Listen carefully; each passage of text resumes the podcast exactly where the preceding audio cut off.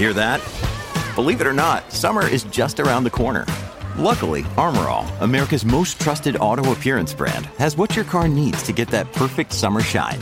Plus, now through May thirty-first, we'll give you five dollars for every twenty dollars you spend on Armor All products. That means car wash pods, protectant, tire shine, you name it. Find out how to get your five dollars rebate at armor all dot com. Armor All, less work, more clean. Terms apply. When you need mealtime inspiration, it's worth shopping Kroger, where you'll find over thirty thousand mouthwatering choices that excite your inner foodie. And no matter what tasty choice you make, you'll enjoy our everyday low prices, plus extra ways to save, like digital coupons worth over six hundred dollars each week. You can also save up to one dollar off per gallon at the pump with fuel points. More savings and more inspiring flavors make shopping Kroger worth it every time. Kroger, fresh for everyone. Fuel restrictions apply. Hi, Tom Bernard here. You're listening to Best of the Family. Enjoy the show. Thanks for listening.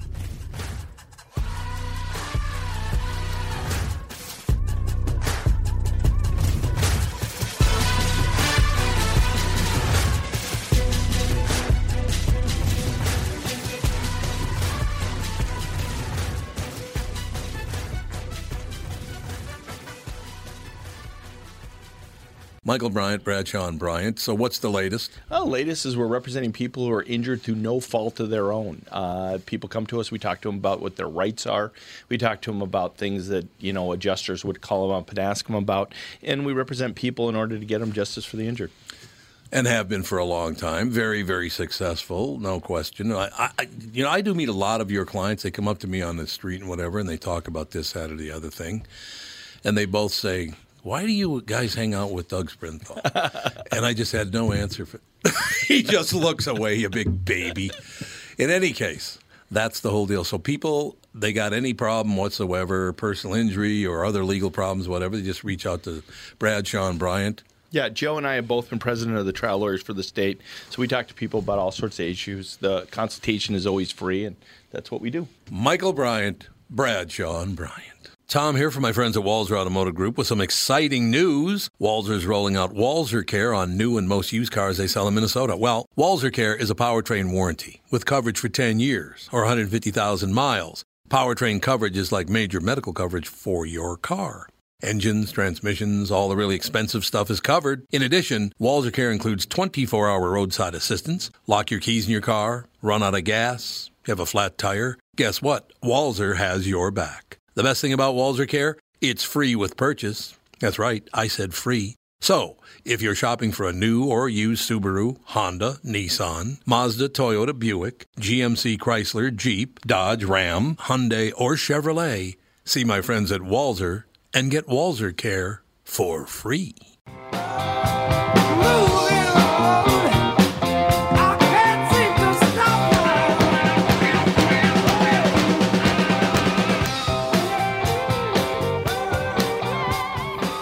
Are back, ladies and gentlemen.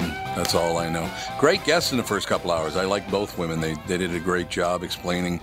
And I did not know uh, that Maggie wrote a book on sexual harassment. To like, because I don't read the bios in advance. I like to have a natural reaction to anything I read. I don't read news stories in advance. I don't I don't read anything in advance because I you can always tell on television and on the radio. Why, I see today that someone lost a limb. How shocking. You know, it's like, oh, yeah, God. I know, it's terrible. Don't try to act. It's a bad idea. Don't act. It's a, but I like to have a natural reaction. So I did not know that uh, that Maggie had written a book about uh, sexual harassment, nineteen ninety-one. I mean, what? She goes all the way back twenty-seven years ago, her book about sexual harassment in public. And, uh, and then Sheila was just terrific, you know. I, I, you don't run into many people, Sheila Collins, you don't run into many people who list their occupation as uh, grief counselor, comedian.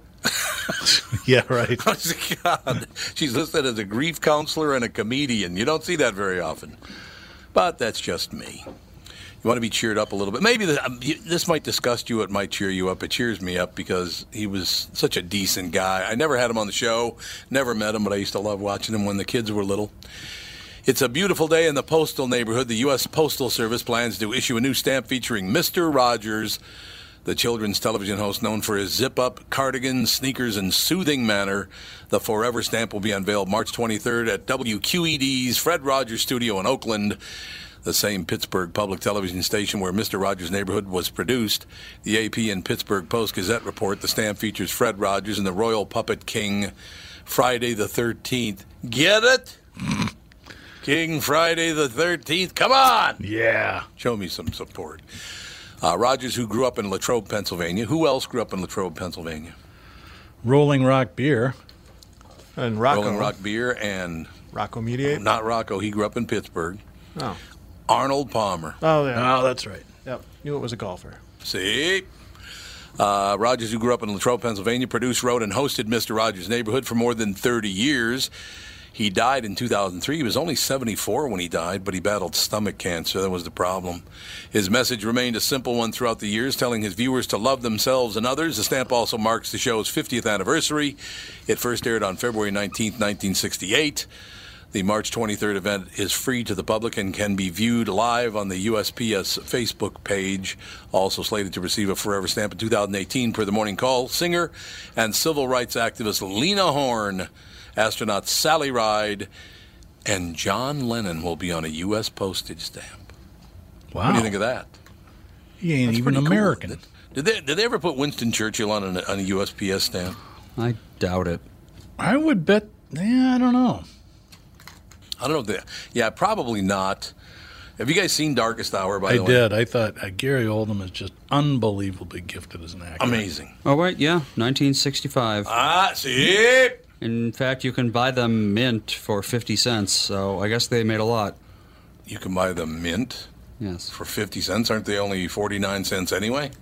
They're five cents. They're probably five. Yeah, they're well, nineteen sixty-five, I know, I mean, uh, yeah. I mean, a stamp now is forty-nine cents, isn't it? Around there, but I don't think you can use older stamps, can you? Sure you can. Yeah? Yep. You'd have to So put, I guess a stamp's real value put, is just whatever the price of a stamp is at the moment? Yep, that's right. Hmm. No, why do they have? Why do they call them forever stamps then? Because I thought they well, that, couldn't use yeah, that stamps. Is a, you can use forever stamp. You, you, that's the way that they fund the post office ahead of time. So if you buy oh, yeah, okay. fifty dollars yeah. worth of stamps, that stamp will always be able to uh, be used yeah. to mail a letter, regardless of the current price of stamps. See, mm-hmm. but I yeah, thought that's that, what I did is I bought a. Well, that's not I bought extended. A whole bunch of stamps when I was when it was like forty-three cents or something. Mm. So Mike there has, you go. Mike has alternate information. Already. Well, no, because also I, I was talking not uh, stamps. Yeah, it's uh, you know whatever you buy them at, they're forever. But packaging, if you buy a prepackaged envelope, if you're sending mail, figured this out or ran into this problem a couple weeks ago. They're prepaid. There's like twenty-five of them. So you think I don't have to pay anything, right? You drop them off, simple as that. Well, the rates went up, so they went up by a nickel. So now I have to stand in the line, if there is a line, that's, and pay a nickel stupid. On top of the prepaid. I already paid. Being for- a drug dealer is tough work. Well, it's harder than a lot of people think. There's postal rates. There's packaging. Uh, you got the F B I. It's tough. Oh. You know, when for a living you read a lot of uh, news copy. And as I said, I don't pre-read any stories at all. So what I do is just scroll stories. During the morning show, John Lastman produces that show, so he brings up stories on the screen that I've never seen before. And I just, as I said, I do it because I want a natural reaction to all all the stories. But what happens when you scroll through the uh, news stories yourself looking for interesting subjects, and just, you know, and I find it's a much fresher show, too, when you, you didn't plan out every story you're going to tell. Uh, you find news stories and you go, ooh, this is fascinating. But then when you do that, you also run across headlines like this one. Celebrities who are fall-down drunks. Nice story title. You think that might That's be clickbait? Yeah, you think that might be clickbait? Uh, let me just see what the deal is here. Uh, well, is that picture okay. of the attractive woman still uh, a top read, even though it's been up there for months? You know, I, I haven't looked. That picture of the attractive woman with the huge breasts, yeah. You mean that one? Yeah. I think it I think it still is, yes. Oh, this is cold. Celebs that are fall-down drunks.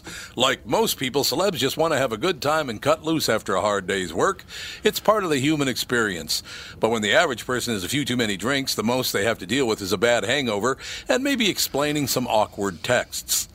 it's pretty unlikely there will be a viral video of them at their worst, which is definitely not the case when you're famous. Celebrities also don't have the luxury of dealing with alcoholism in private, and that's led to some unfortunate pop culture moments that have sidelined the careers of even Hollywood's biggest stars. Some of the bigger names in Hollywood who have become known for their propensity to be fall-down drunks and their ability to handle it or not handle it. Yeah, who do you think the first one up is? First one. You'd know if you thought about this for two seconds. All of them.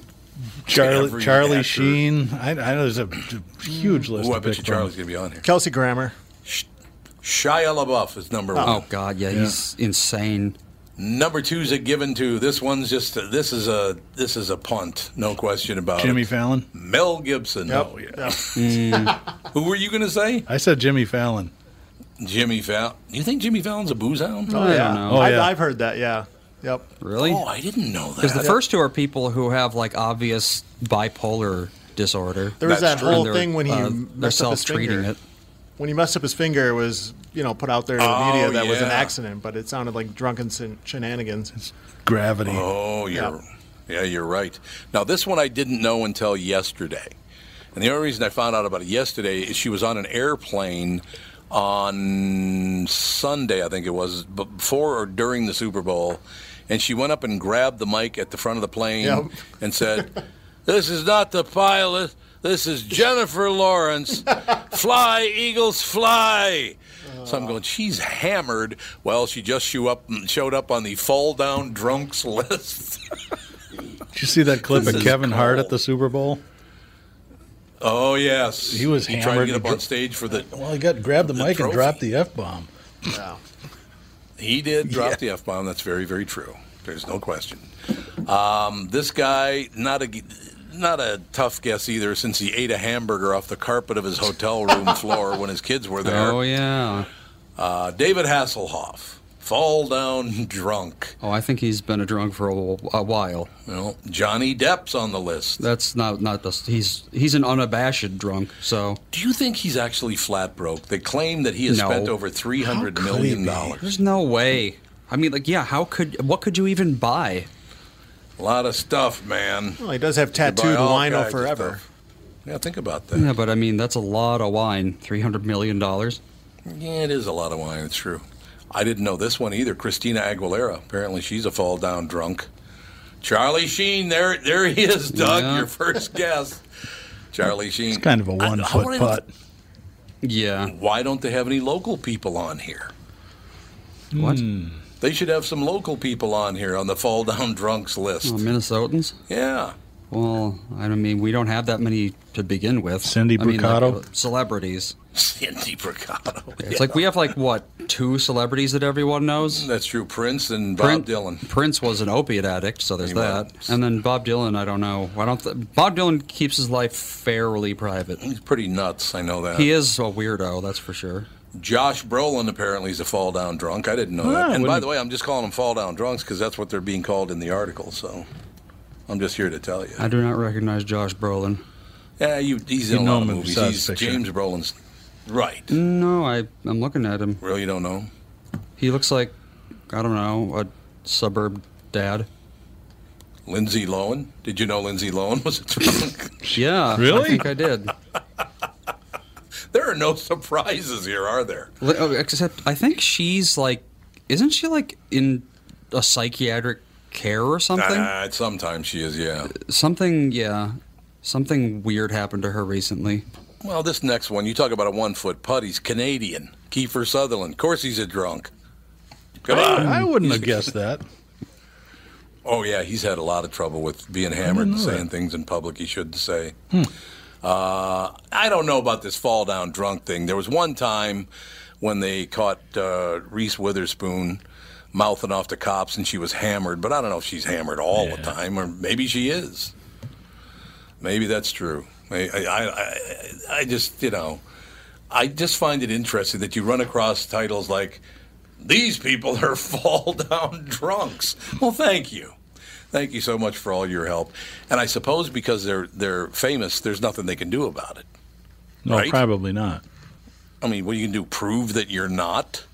How could you prove you're not a fall-down drunk? I guess you really can't. You can't. You can't prove that you're not.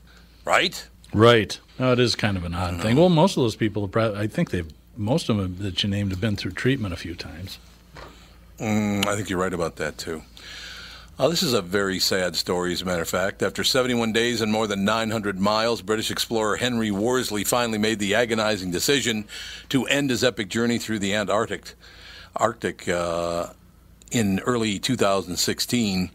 The decision, however, came too late, and the fifty-five-year-old died of organ failure after being airlifted oh, out. Oh, no. Incredibly, he was just thirty miles short of his goal of becoming the first person to cross the Antarctic alone and unaided. Well, there's a reason no one's done it before. Yeah, well, they still haven't done it because yeah, he's dead. Exactly. That's pretty sad, though, don't you think? I'm, I, th- I have a feeling he knew that the odds of not living were pretty high. Explorer turned back, but decision came too late. Uh, now the New Yorker provides a lengthy and fascinating look at his life and his death with excerpts from his diary showing just how brutal a toll the expedition had been on taking on his body. Eventually, those entries became a litany of suffering, writes Dave, David Gran. Worsley had lost more than forty pounds. His stomach hurt constantly. Later, doctors would say he developed bacterial peritonitis. What is it? What is arterial or bacterial peritonitis? It's basically just an infection of the stomach lining. So it gives you the, the runs? Is that what we're talking about? No, I th- it's more like ulcers, that kind of thing. Uh, frostbite had taken the tip of one finger. Storm after storm punished him. Still he pressed on, murmuring a mantra, always a little further. He kept saying, always a little further, from a poem, and asking himself, what would Shax do? In times of trouble, referring to his Antarctic hero, the late explorer Ernest Shackleton. And not the, Shaquille uh, O'Neal for you younger listeners. Not she- what would Shaq do? His mantra was make me like Mike. Yeah, yeah, exactly. uh, in any case, the story recounts how his wife, Joanna, wrote the phrase, come back to me safely, my darling. Yeah, don't do this if you have a wife, and yeah. especially if you have a wife and kids. Unless you hate her. Um, yeah, I, I mean, you he, you know for sure that there's at least a fairly high chance that you're going to die. So that's kind of a selfish thing to do, I think. Isn't that terrible? What if, where's your husband? Well, he's in the Antarctic. Why? Well, he hated us, that's why. He decided, Going he for a walk. That's terrible. Just, you're evil, Doug. See, look at what you do oh, to wait, wait, wait, wait, wait, wait. You're the one that this, read the story. Horrible spin. Well, I was just trying to praise a man and honor him, but then you turned it dark. Can we play the tape back? Yeah, let's play it back and see what happened.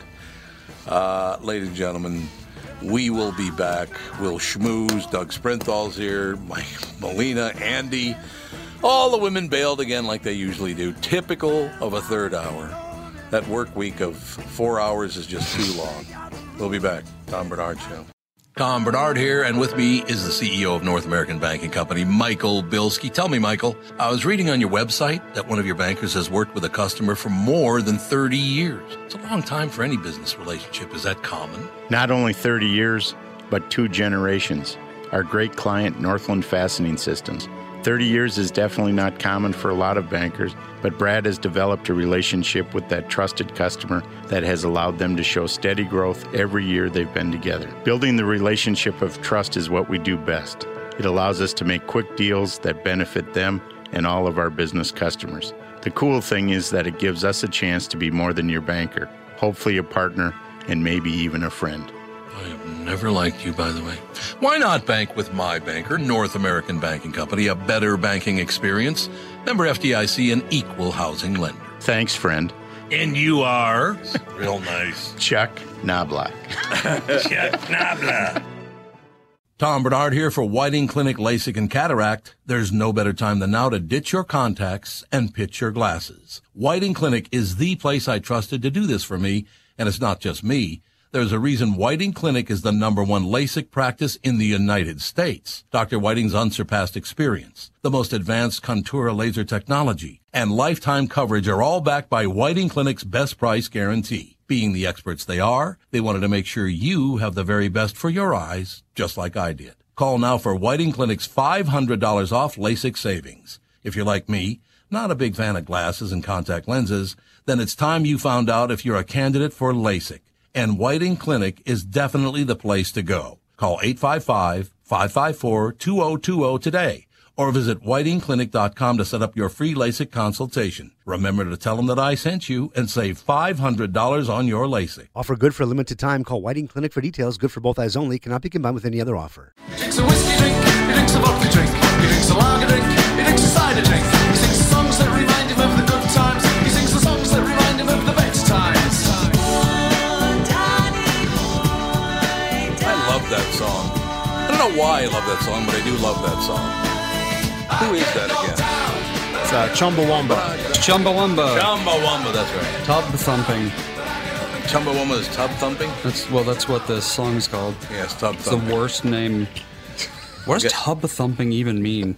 I don't know. Being drunkard in hell, apparently. Mm. I get knocked down, but I get up again. Um, all of you, the three of you, give me your take on Jim Carrey. Good actor. Weirdo. I just Weirdo. saw the first episodes of uh, Comedians in Cars Getting Coffee, and he was one of the first ones. Yeah. And he is he's out there, but I mean, the guy's yeah, undeni- undeniably talented. I mean, he's got a really fast mind. A great, he's a great physical comedian. You know, it's he's just a weird cat. He is. There's no getting around it. Melina, what do you think? Yeah, I would have to agree. I mean, obviously very, very talented. He's kind of fallen off the rails as of late. But, man, uh, back I, – I don't know about Andy, but, uh, you know, childhood memories of movies coming out in the mid to late nineties, and he was at the top. And um, nobody else could have played oh, yeah, Ace he, Ventura or The yeah, Mask. So, I mean, nobody yeah, could do like, that. Like Dumb and no, Dumber. That's true. Yeah, for the longest time, he was like every comedy movie. Yep. Yeah, every big comedy movie. Yeah. Like you said, um, Ace Ventura, Ace Ventura two, obviously. Dumb and Dumber. The Mask, Dumb and Dumber. Liar, um, Liar. He was in Liar, Liar. Bruce he was Almighty. In, um, yeah. What? There was another one. I did like Maybe him in uh, with Kate Winslet in oh. uh, Eternal Sunshine of the Spotless Mind or whatever it was called. I yeah. thought it was pretty cool. Mm-hmm. It wasn't a comedy. But. And then he was in The Truman Show. Yep. Which is like half comedy. Well, here's the problem with Uh-oh. the internet. The problem with the internet is this. You get to know your celebrity favorites far too well, and it's never good. Oh, I've known he's insane for a long time. He is crazy. Mark Zuckerberg is not going to like Jim Carrey's latest remarks. The actor says he's getting rid of his Facebook shares and deleting his page, and he wants other people to follow suit, C N B C reports. I'm dumping my at Facebook stock and deleting my page because at Facebook profited from Russian interference in our elections, and they're still not doing enough to stop it. Carrey tweeted on Tuesday. I encourage all other investors who care about our future to do the same. The same message with a drawing of Zuckerberg with a dislike button logo was posted on Carrey's Facebook page. Jim, you're Canadian. Yeah, you're Canadian. Settle down.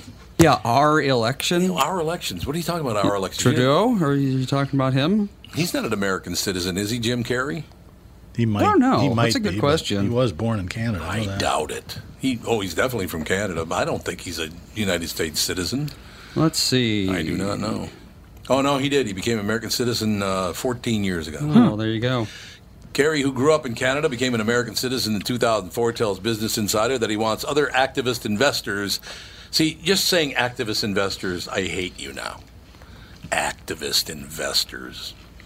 To press for responsible oversight of social media because the world needs capitalism and with a conscience.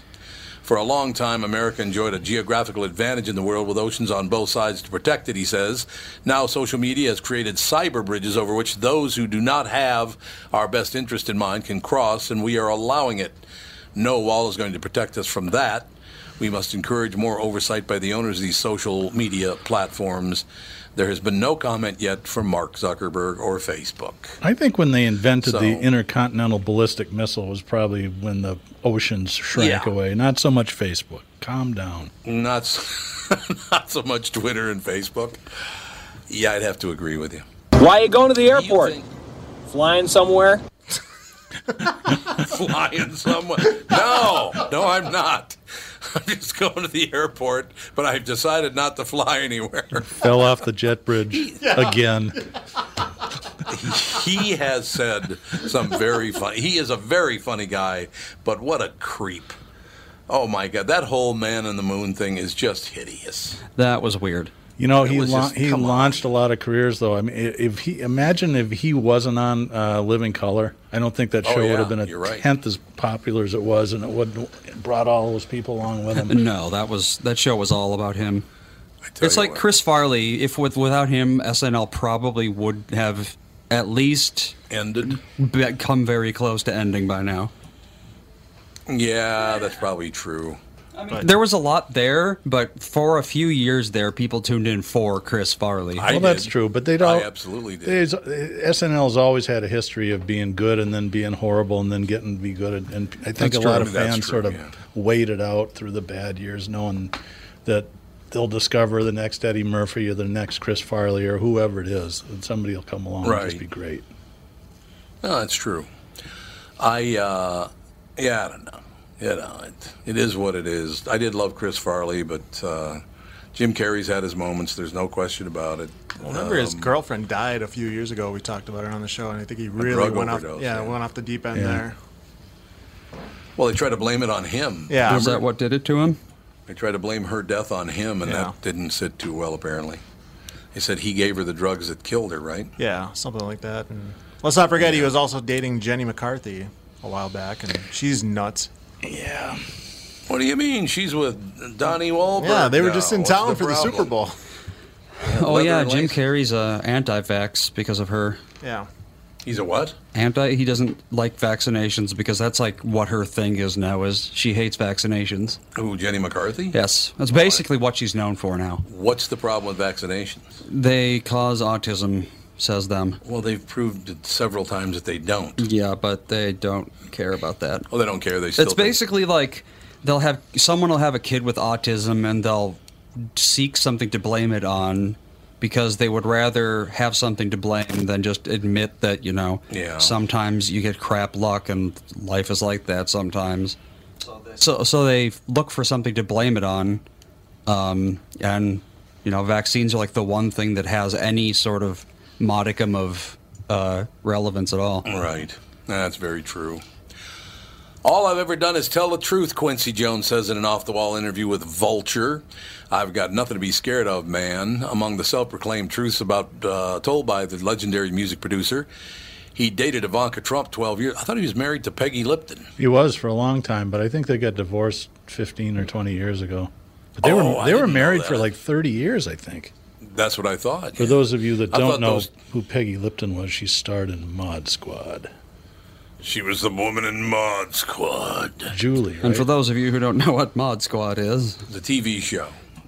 A ridiculous premise where three hippies became cops so they could bust the inner rings of the drug trade. Yeah, it was terrible. Yeah. It was a terrible show. Uh, in any case, uh, among the self-proclaimed truths told by the legendary music producer, he dated Ivanka Trump twelve years ago. Microsoft co-founder Paul Allen sings and plays just like Hendrix. And everything he's ever done was innovative. The experiences I've had, the eighty... He's eighty-four?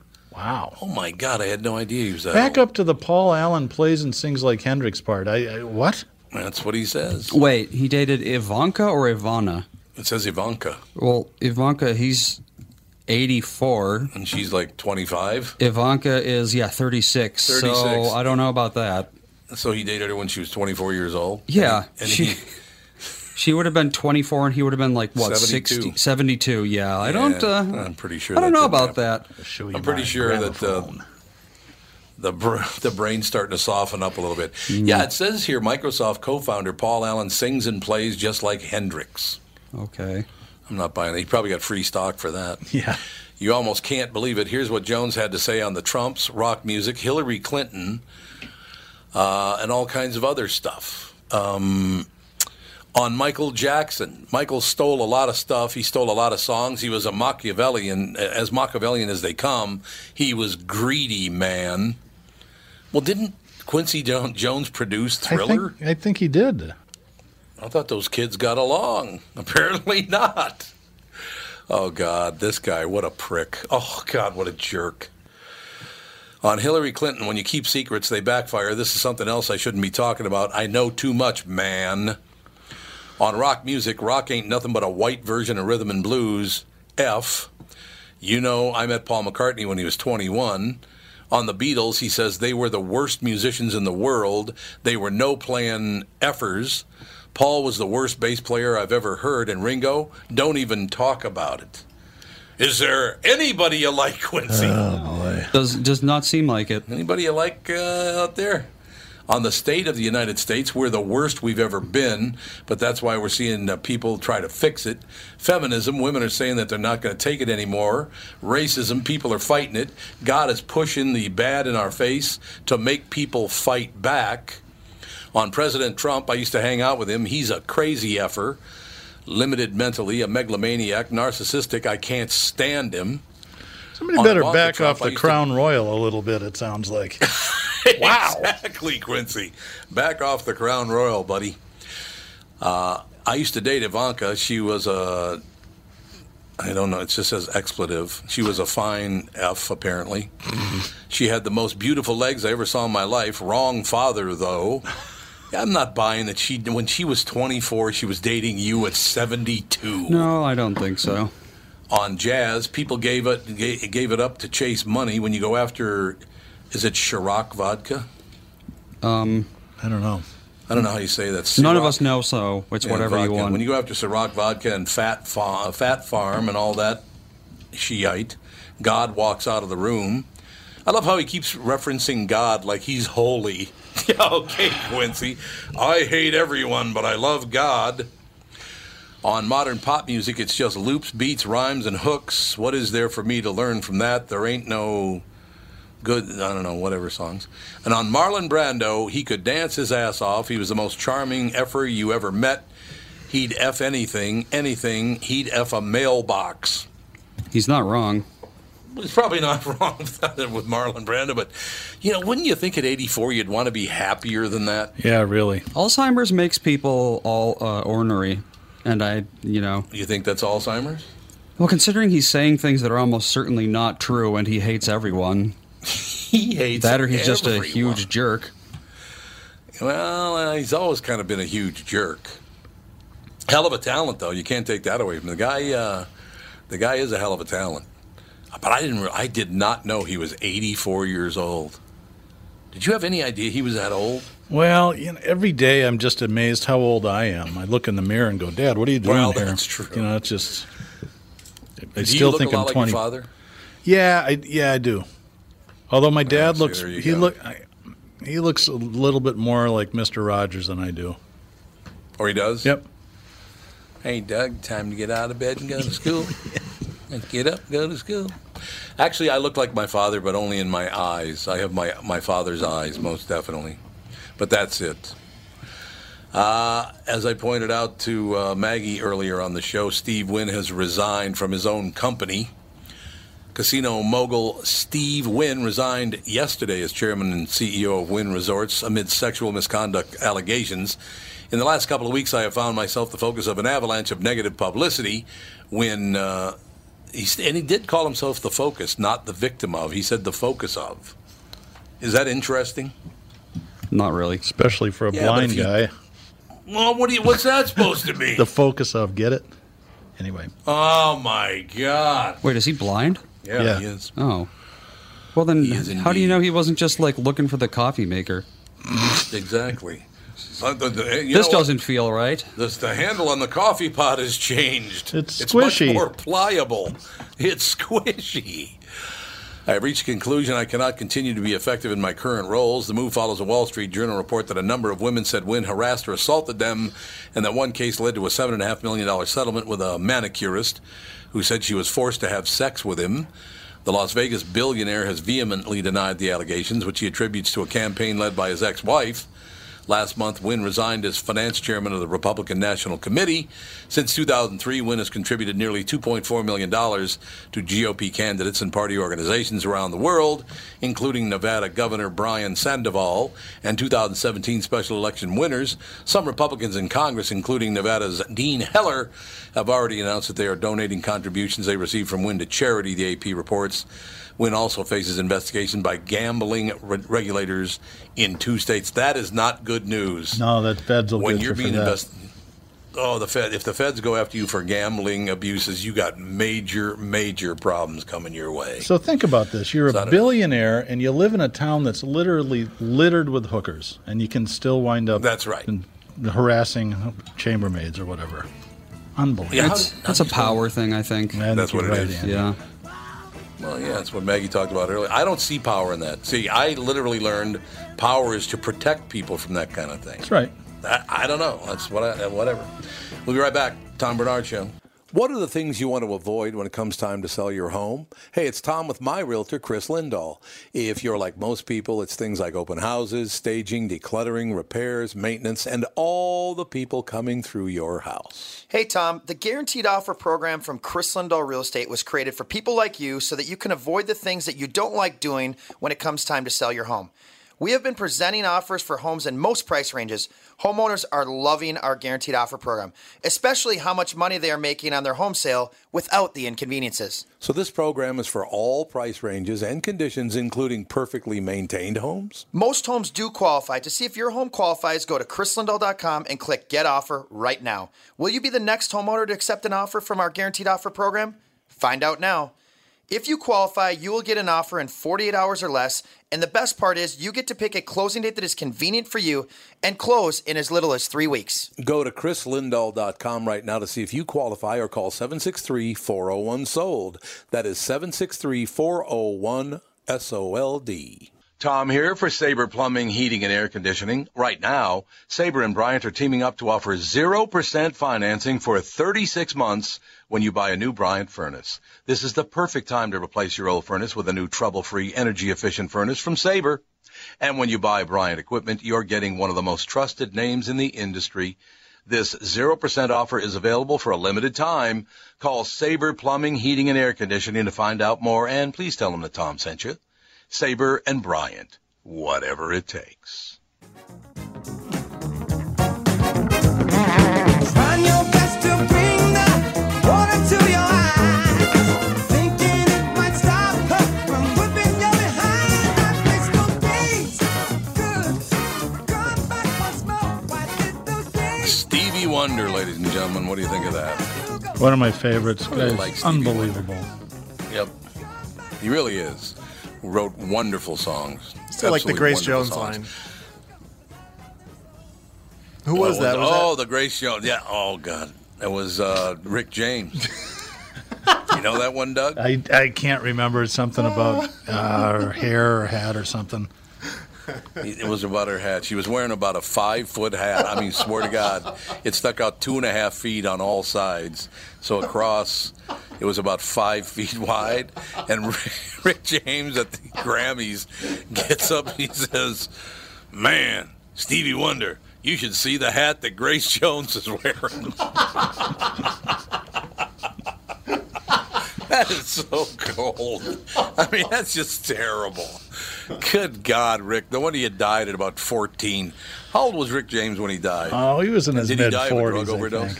Uh, he, had he, some, was... he had some serious drug problems. He, he was only he thirty-six. He Wait, was... no, not even close. Hold on, I'm getting... Yeah, there's... Conflicting results? Yes, uh, fifty-six. He was fifty-six when he died. Did he die of a drug overdose? Um... Uh, it's looking like it, but let's see just... the hat that Andy's wearing. Pulmonary failure, cardiac failure, yes, probably. Probably drugs. Alprazolam, diazepam, bupropion, citalopram, hydrocodone, digoc- digoxin. Okay, yeah, he had so much stuff in his kale. System. What is all of that? He the, died of kale. He uh, ate kale. A whole bunch of... Him. He had a bunch of benzos. He had meth and coke in his blood. He had oh, some God. Opiates. Oh, God. Um. Yeah, he had hitting, all of the things. He was hitting for cycle. Yeah, I guess so. Hitting for the cycle. Yeah, he basically took everything in uh, an effort to cure. I guess his he because he had diabetes and his heart oh, was messed up. Oh God. Oh God. Well, that's why he died at fifty-six. Yes, was the way it is. I read this story earlier today, and I just I do not believe one word of this story. See if you guys believe these stats. Okay. Okay. Here's a spoiler alert on what your coworkers are doing today, uh, watching porn, especially the women, According to a new survey, eighty-five percent of women say they watch porn at work. Oh, I don't believe that. Is this the Larry no. Flint survey? Or yeah. At work? I don't know about That's that. That's what they're saying. That eighty-five percent of women watch porn at work, and that number seems extraordinarily high. Like, I didn't know eighty-five percent of women watch porn, period, let alone at work. And that's why more than the number of, that's way more than the number of men watching at work, which clocked in at fifty-nine percent. Some other results from the survey, eighteen percent of people have been caught watching porn at work, and twenty-eight percent have caught someone else watching porn at work. ten percent watch at least once a day, four percent watch multiple times a day, and fifty-seven percent. Now, here's a stat. This is men and women together. fifty-seven percent of people have masturbated while they watched porn at work. What the hell job do you do? I hope you install Solo toilets. Astronaut?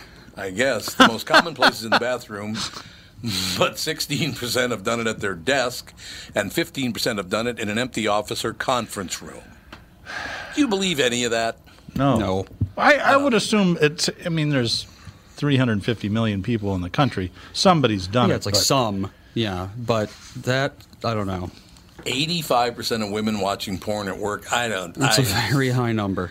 I don't know if I'm buying that. I'm sorry, but it's no. God, isn't that terrible? Somebody robbed Gronkowski's house while he was I heard scoring that. a touchdown. This is what's so bizarre. They reported his touchdown at eight forty-eight, right? Yep. eight forty-eight. His house was robbed at eight fifty. That's, oh, God.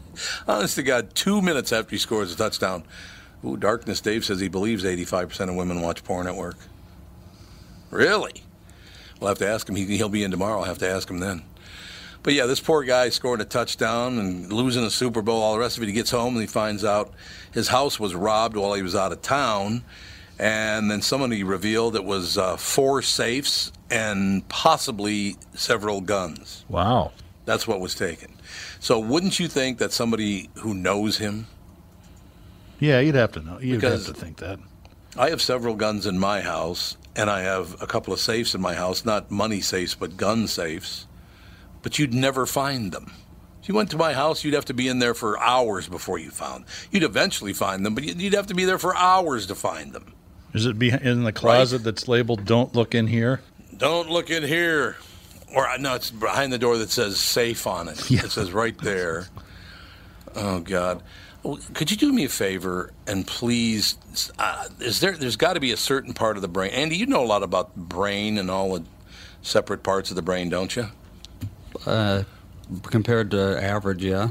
Is there a part that I could get numbed so if I ever see the name Jenner or Kardashian again, I, I won't be able to read what it says That'd be your or optic, recognize it? Your optic nerve. We can remove that, and you don't have to worry about it. Just remove again. it completely? Well, technically, yes, if you cut out that part of your hippocampus, but I don't know if you'd want to do that. Unbelievable. Probably a bad idea. Probably not a good plan. Uh, I might okay, sacrifice I it so uh, I don't have to hear anything about the Kardashians again. Mm. I'm telling you, honestly. So what did Kim and Kanye just name their latest kid again? What was that? It was uh, they got North and they got uh, what? What is it? They got three kids now. There's North and there's um, what else they got? If they had a sense of humor. Saint, I think, was one. Oh yeah, Saint. Saint was in, in Chicago. Yes, oh. That's what it is. Saint North and Chicago. Saint North and Chicago, but it's known as Shy. Shy. Uh, Uh, whatever the hell his last name is. West. The hell's his name again? West, yeah, Shy West. Okay, well, Kylie Jenner, is the is she the youngest sister of the Kardashians, or who is she? I think so. I, yeah. I don't know who she sure. even is. Kylie Jenner announced the name of her newborn daughter, and it's interesting. Her name is Stormy. Oh. Mm. She named her kid Stormy. Oh, my God. Wait till you hear why. Yes, the spelling is one letter off because she spells it with an I, but it's still the name of the most famous and controversial porn star of our day, Stormy Daniels, which the Internet was quite quick to point out. But someone else made a more interesting observation. The Kardashian girls seem to be formulating a weather forecast with their kids' names. It will be stormy with a chance of rain in the north of Chicago. Uh, okay. Kourtney Kardashian has a son named Rain, mm. while North and Chicago are two of Kim's kids. You're making a strong case for day drinking. Hey, I haven't heard that term in a long time. Day drinking. That's a good term, man. You're making a strong case for. You think they're they're formulating a weather. Think of it this way.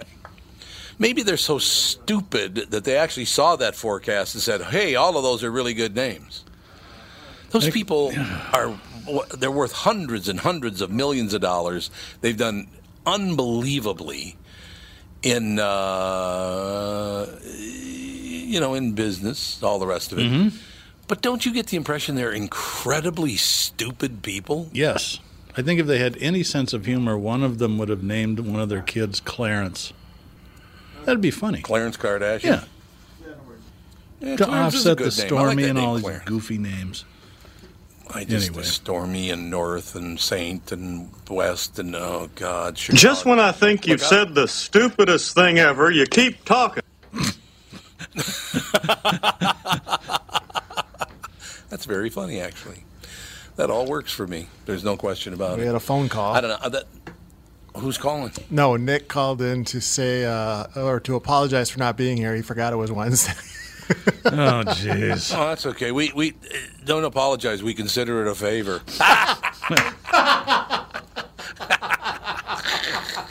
Hey, I'm sorry. You call into this show, you're going to take a shot. That's just how it is. Drummers, here's one for you. Why is a why is a uh, funk band like a bull? Because oh, the horns are up front and the asshole's in the back. God, that's really nice. See now that.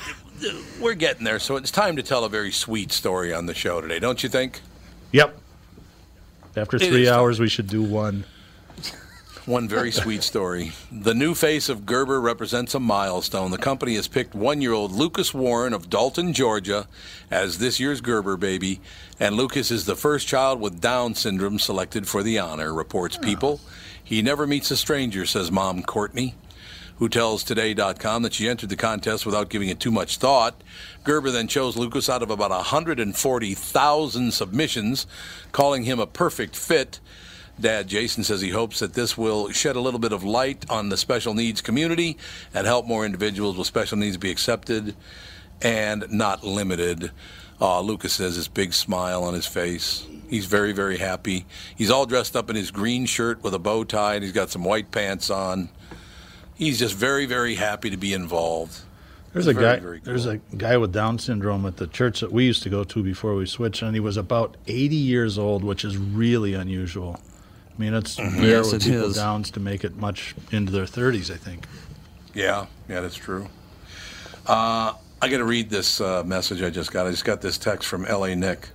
Crap! I took a day of rest on Monday. Uh, who you, Christ? A day of rest. And it just blended right into the rest of, re- of the week. Exactly. So it's the same as every other day? Is that what you're saying? He just treated Monday like the, the rest of the, your life? Uh, I took a day of rest Monday and forgot today was Wednesday. And then there's another line. I had a lot to say, too. Like I said, boy, did we catch a break. Did we catch a break today? uh. But honestly, God, back to Lucas Warren. That is very cool. The kid, like, uh, Lucas just looks like he's extremely happy. You know? That is great. He's got the big smile. He's got his tongue hanging out. Good on, you know. Good on Gerber. So good for you guys. Yeah, I've always liked that company anyway. They do a nice job, right? Mm-hmm. As far as I know, they do. I mean, I don't know everything about them, but it seems like they uh, they know what they're doing. But it's just, yeah, anything. Now, see, this is what I'm talking about. Instead of talking about how none of the races can get along and everybody hates everybody and, oh, my God, ah, la, la, la, la. I got very upset that people did not like the Martin Luther King Dodge commercial. It was the fiftieth anniversary of the day he made the speech, February fourth, nineteen sixty-eight. Is a great speech. I remember the speech. It was a wonderful speech. I don't think they used it to sell cars or trucks or anything. They just wanted to honor a great man for a great speech on the fiftieth anniversary of the speech. Why can't we just leave it alone? Yeah, I thought it was a good move. Explain that. And, and it's unusual because Dodge usually pushes the edge on their commercials, especially Super Bowl. It's very edgy, yeah. But that was, uh, I thought it was, it was cool, and I, I, I didn't realize that it was exactly fifty years ago to that day. I thought that was cool that they did that. I thought it was too. I, I, but I'm a big fan of Martin Luther King, and unfortunately, people today are not. They kind of just toss Doctor Martin Luther King aside and all the things that he said because there's no money to be made from the things that he says. Yeah, I know it. You know, when he's, you know, he says things like uh, colorblind. And he talks about the content of your character. Uh, there's no money to be made telling people that kind of thing. But that's what happened, you know. I wonder uh, if there's going to be anything on uh, media in the fiftieth anniversary, which is, what, two months away? Um, Wasn't yeah, it, it April, is April fourth. April fourth or April fifth. It was April fourth. And it was not Friday night. It was in the morning. Yeah, like ten yeah, o'clock or something, wasn't it? It's like ten o'clock in the morning, April fourth, nineteen sixty-eight. He was in Memphis, Tennessee, and some psycho honky shot him and killed him with a rifle. What was that guy's name? See, the, you know what? I'm very happy about this. I cannot remember that guy's name. Is it James Earl Ray? Yeah, there you go. That's, that's exactly what it is. I was about I to say James Earl Jones, and I'm going, that's not right. I'm, you know what I'm going to do today? I'm going to go out on the balcony. You hear him talking to himself about it. James Earl Jones. I believe today I'll shoot someone. There, that man there. Yeah. That man, I don't know who it is, but I'm shooting him anyway. But no, I, I tip my hat to Dodge because I think, what? The French. I don't know. Ah, the fr- doesn't he have to do anything? It's still one of my favorite lines of all time. And James Adomian does a brilliant impression of the whole thing. There's at one point, James Adomian said, well, doesn't he have to do anything? Ah, the French. There's a champagne that, and as he's delivering the speech, he reaches up on the table and drags an entire chicken into his lap. So we just did James Earl Jones doing Orson Welles drunk shooting Martin Luther King. That's exactly brilliant. What we did. What other show you could hear that on? Huh? Tom here from my friends at Walser Automotive Group with some exciting news. Walser's rolling out Walser Care on new and most used cars they sell in Minnesota. Well, Walser Care is a powertrain warranty with coverage for ten years or one hundred fifty thousand miles. Powertrain coverage is like major medical coverage for your car. Engines, transmissions, all the really expensive stuff is covered. In addition, Walser Care includes twenty-four hour roadside assistance. Lock your keys in your car, run out of gas, you have a flat tire. Guess what? Walser has your back. The best thing about Walser Care, it's free with purchase. That's right, I said free. So, if you're shopping for a new or used Subaru, Honda, Nissan, Mazda, Toyota, Buick, G M C, Chrysler, Jeep, Dodge, Ram, Hyundai, or Chevrolet, see my friends at Walser and get Walser Care for free. Michael Bryant, Bradshaw and Bryant. So what's the latest? Well, the latest is we're representing people who are injured through no fault of their own. Uh, people come to us. We talk to them about what their rights are. We talk to them about things that, you know, adjusters would call them up and ask them about. And we represent people in order to get them justice for the injured. And have been for a long time. Very, very successful, no question. I, I, you know, I do meet a lot of your clients. They come up to me on the street and whatever, and they talk about this, that, or the other thing. And they both say, why do you guys hang out with Doug Sprinthall? And I just had no answer for it. He just looks away, you big baby. In any case, that's the whole deal. So people, they got any problem whatsoever, personal injury or other legal problems, whatever, they just reach out to Bradshaw and Bryant. Yeah, Joe and I have both been president of the trial lawyers for the state.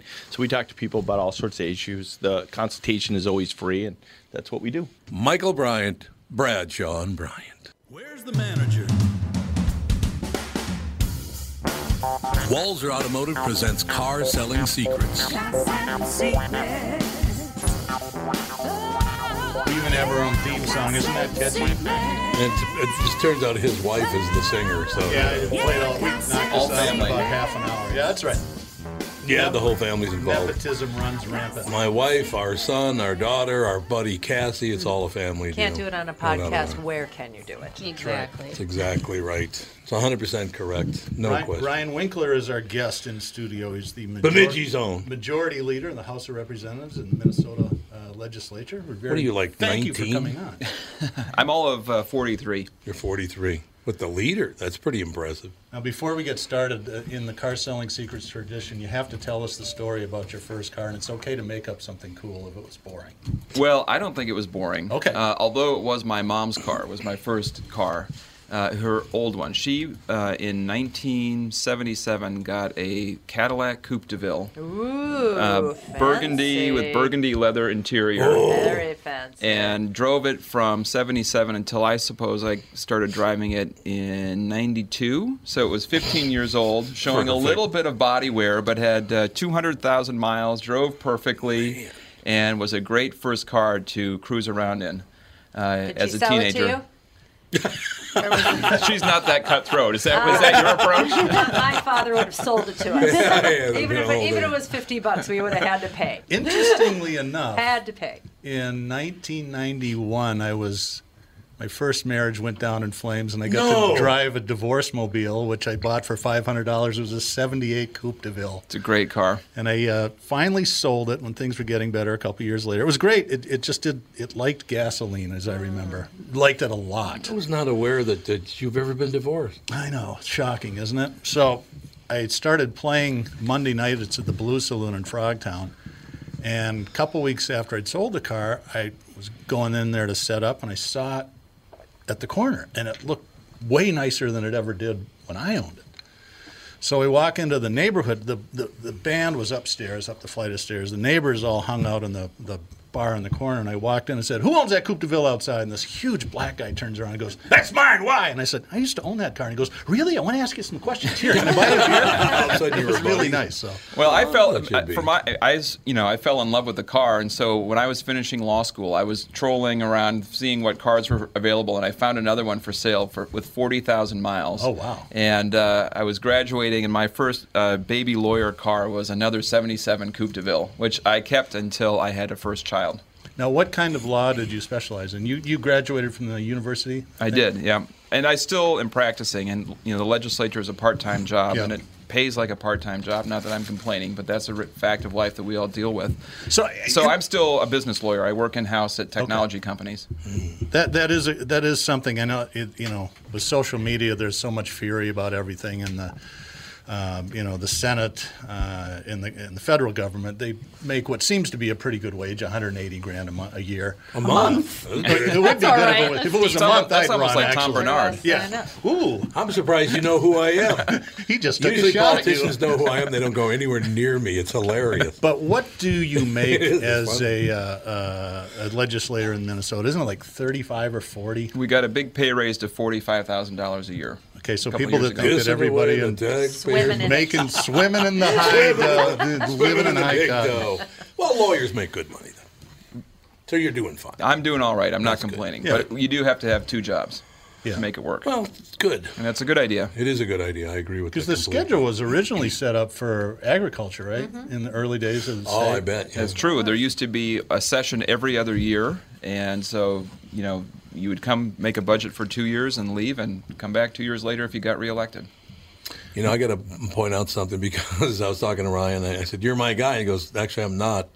My district is south of Highway fifty-five. But the reason I just assumed you were is because your lawn signs are everywhere in our neighborhood." And I, why would that be if you're not even our guy? Apparently, they don't know you're not our guy.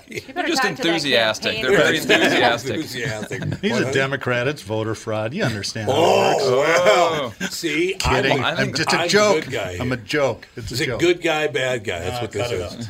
He was all cut it out.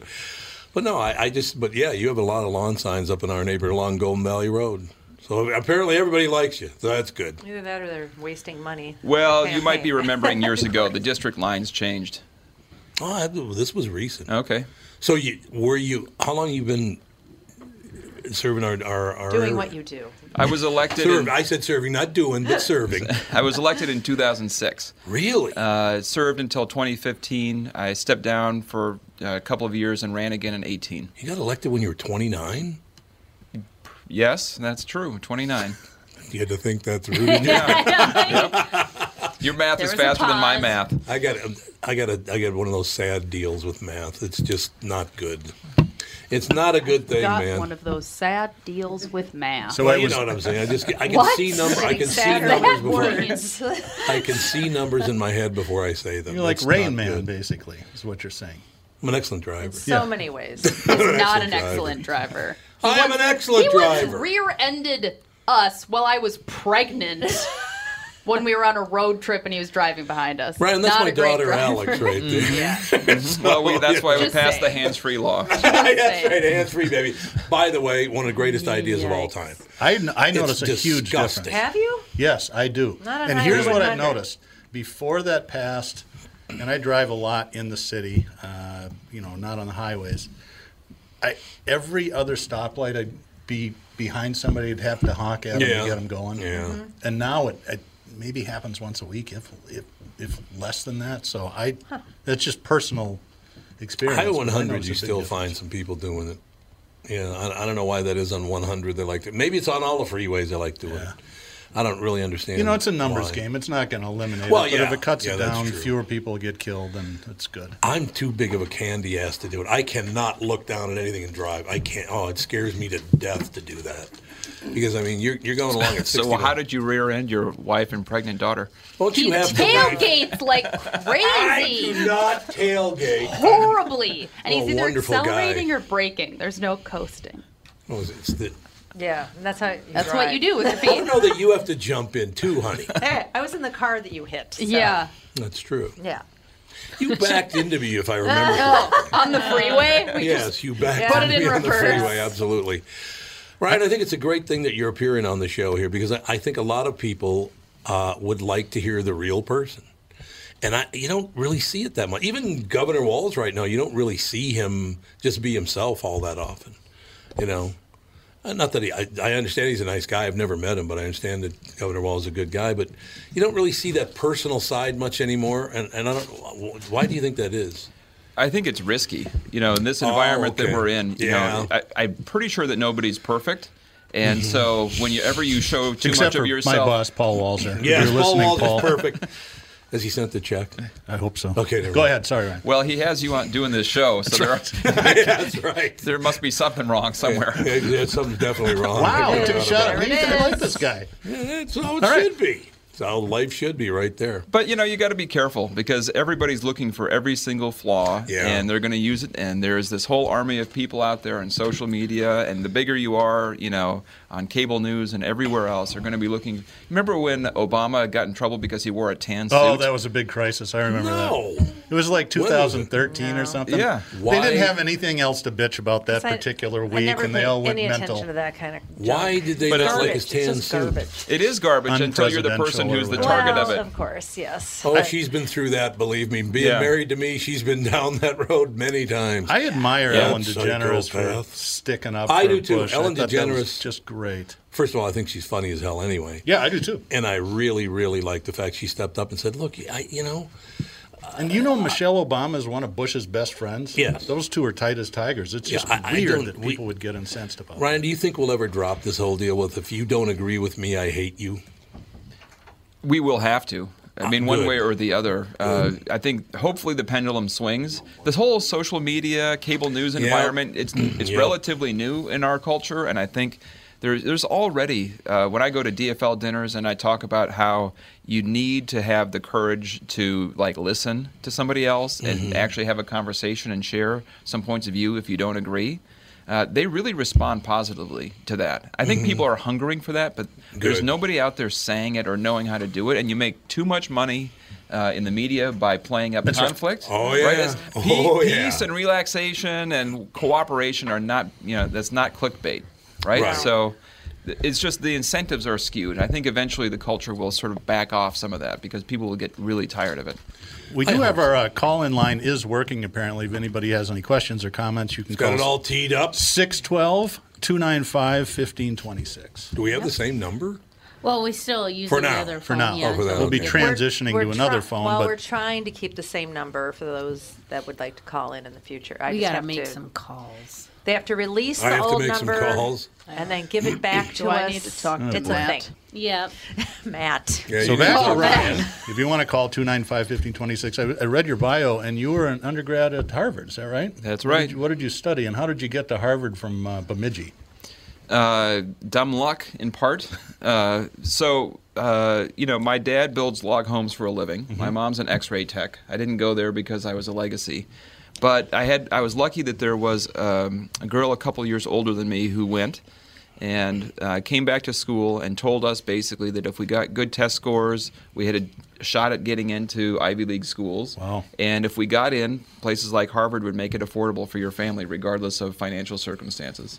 And so I was sold. I thought, well, all right, yeah. I learned something today that's going to be of value to me. I went home, told my mom I wanted to go to Harvard.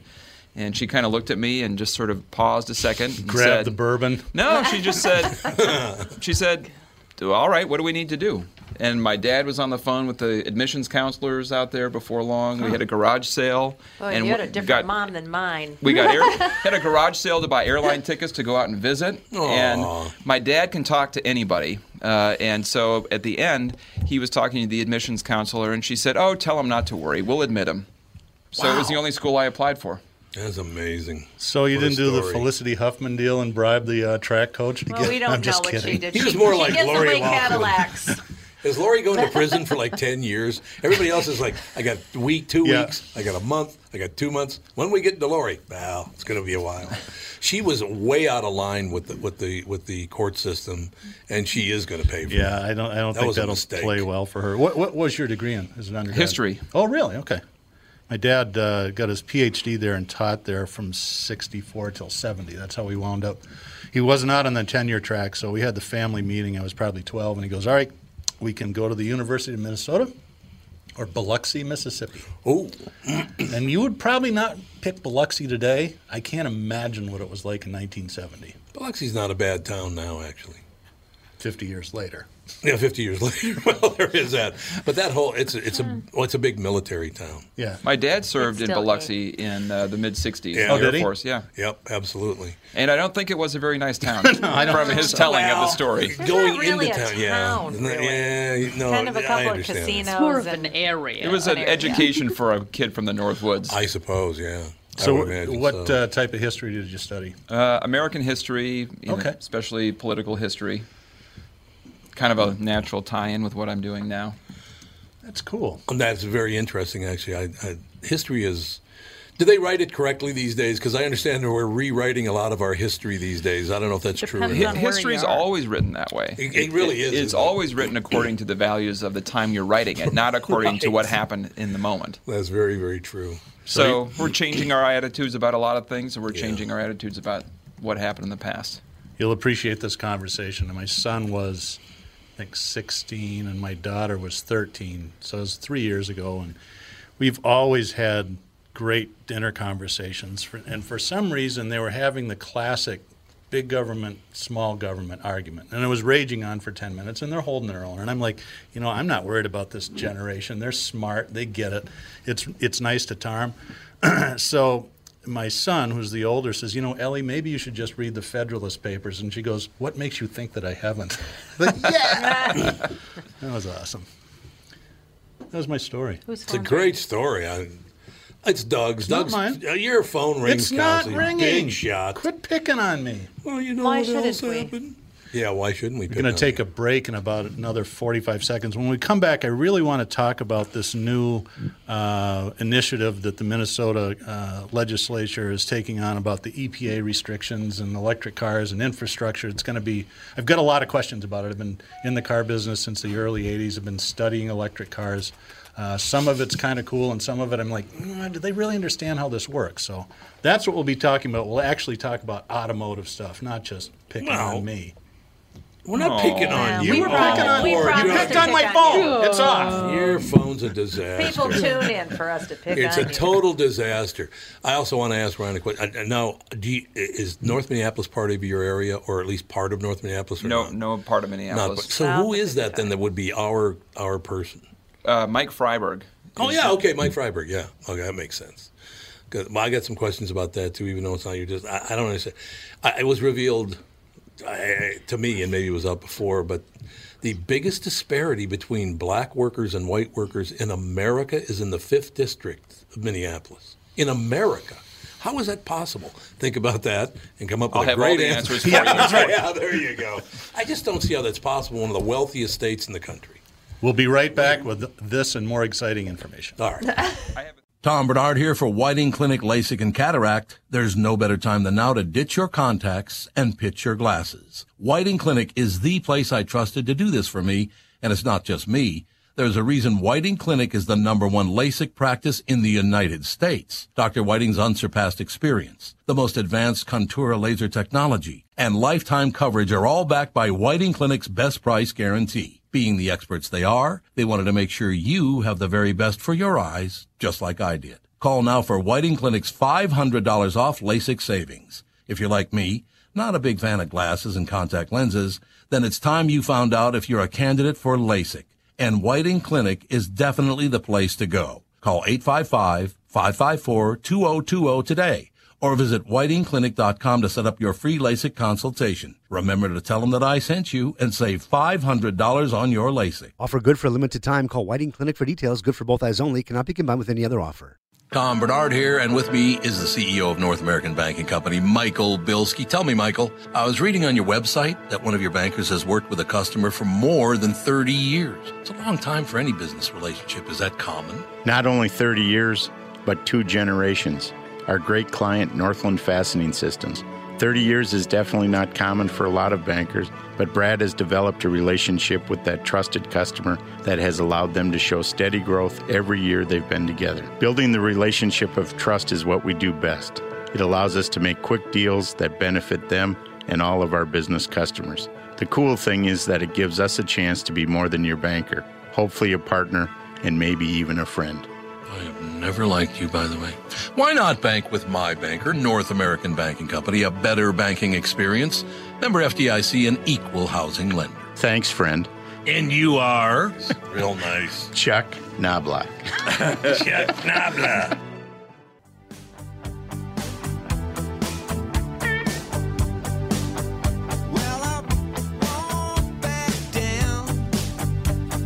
What does that look on your face? Audio's not, it sounds different today. Sounds fine to me. Really? It may sound good to me. What are you, high? No, probably, again. T H C before you got it? No, no, no, no. I, Medical, of course. Mommy high Medical. again, Medical. yeah. No, I've been having issues with my headphones ever since I came in here. It's like I'm one? constantly adjusting. Yeah. I don't know if I'm just sitting in a bad spot. You'll be fine. Don't, don't worry. I don't, I don't, all right. I, I, I got questions. Doug Locke, thank you. So, um...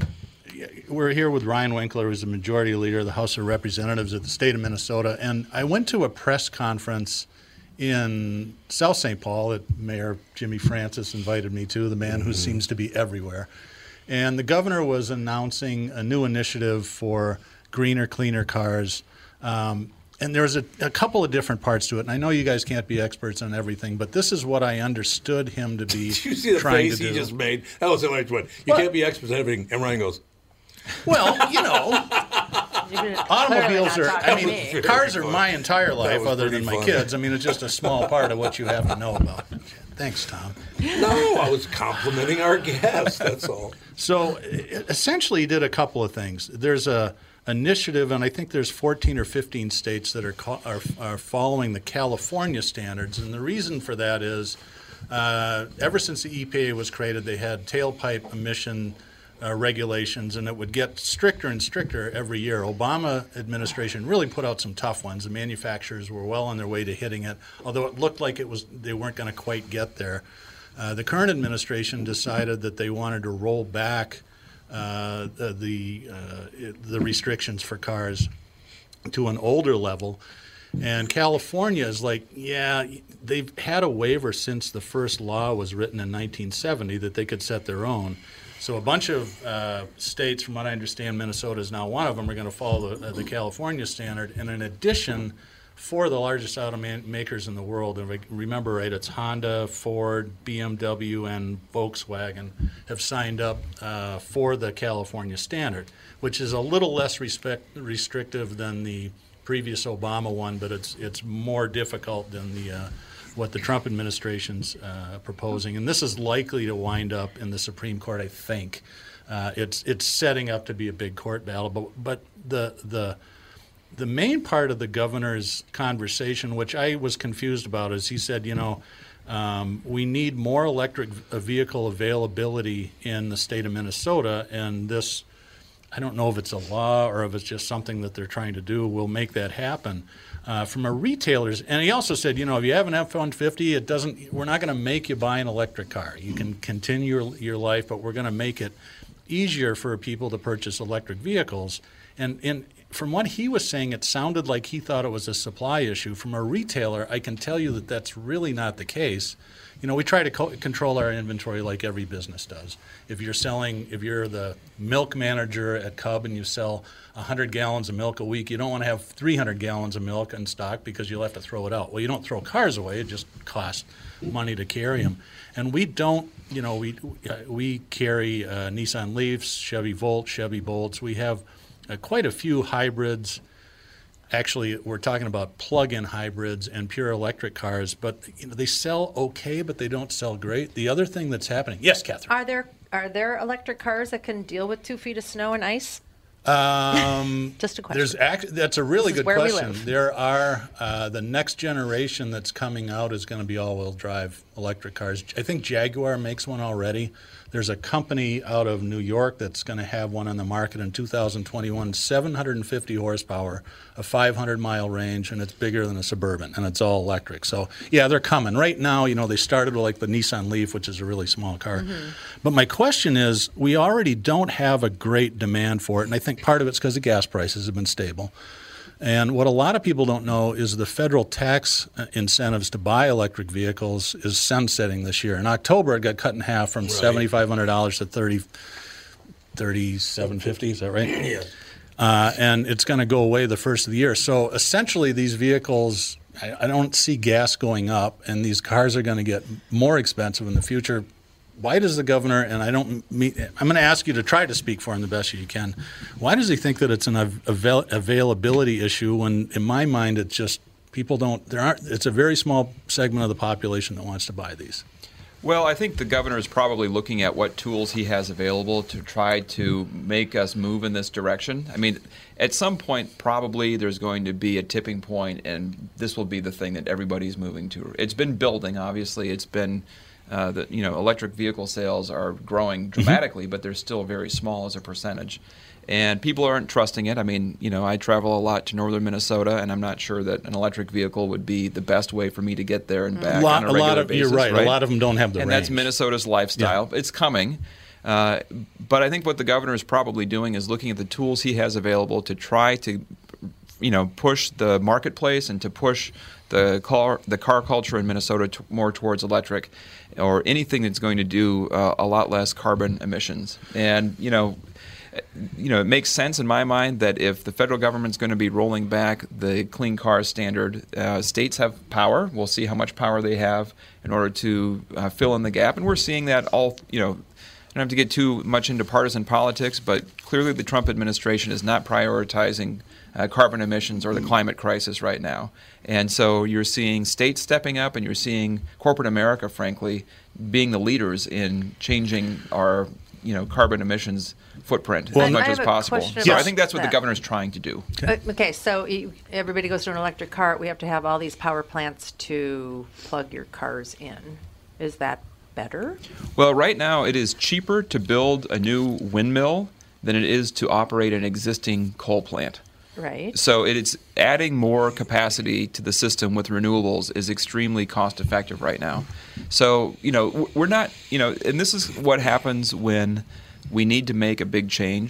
Sometimes uh, the government has to set a standard that's out there a ways for people to meet, and then the marketplace figures out how to do that with new mm-hmm. technology. People figure out regardless of what the government does, this is, change is coming, and I want to get out there and make a bunch of money. Mm-hmm. You saw that with Texas wildcatters suddenly going out to site wind farms and solar farms because mm-hmm. they knew that they needed land, they knew how to find land, and they knew that renewables would be the thing in the future. So setting a standard and saying this is where we need to get in order to protect our, wa- our water, our air, our, you know, a lot of things um, is kind of the role. And then we hope over time that the business community and innovation and so forth will kind of help us figure out how to get there.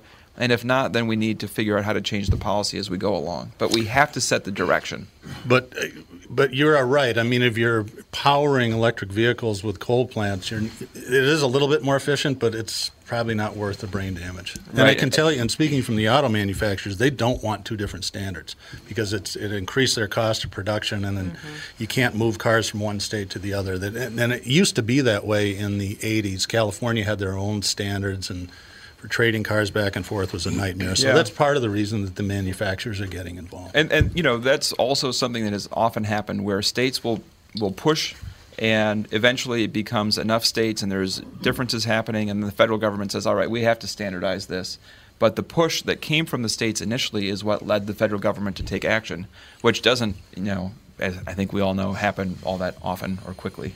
So two questions, and I, I do agree that electric cars are the future. Because if you look at Europe and in China, oddly enough, they're really it's becoming a larger part of their uh, automotive availability. Oh, they'd um, like to breathe air over there. Yeah, well, I think the Chinese realized they're having trouble with that. Yeah. Yeah. I think they realized in, in Beijing when you couldn't see the stoplights, they needed to yeah. clean it maybe, up a little bit. Maybe we should do something. Which is interesting. No, they just redefined what uh, vision means. Yeah. yeah, that's right. That's exactly right. But two things come to mind. One is recharge stations. Is that something the government steps in and pays for, so on and so forth? And secondly is, you know, we fund all of our uh, infrastructure in Minnesota roads through gas tax. It's the only thing gas tax can be used for, if, if I understand that correctly. Yep.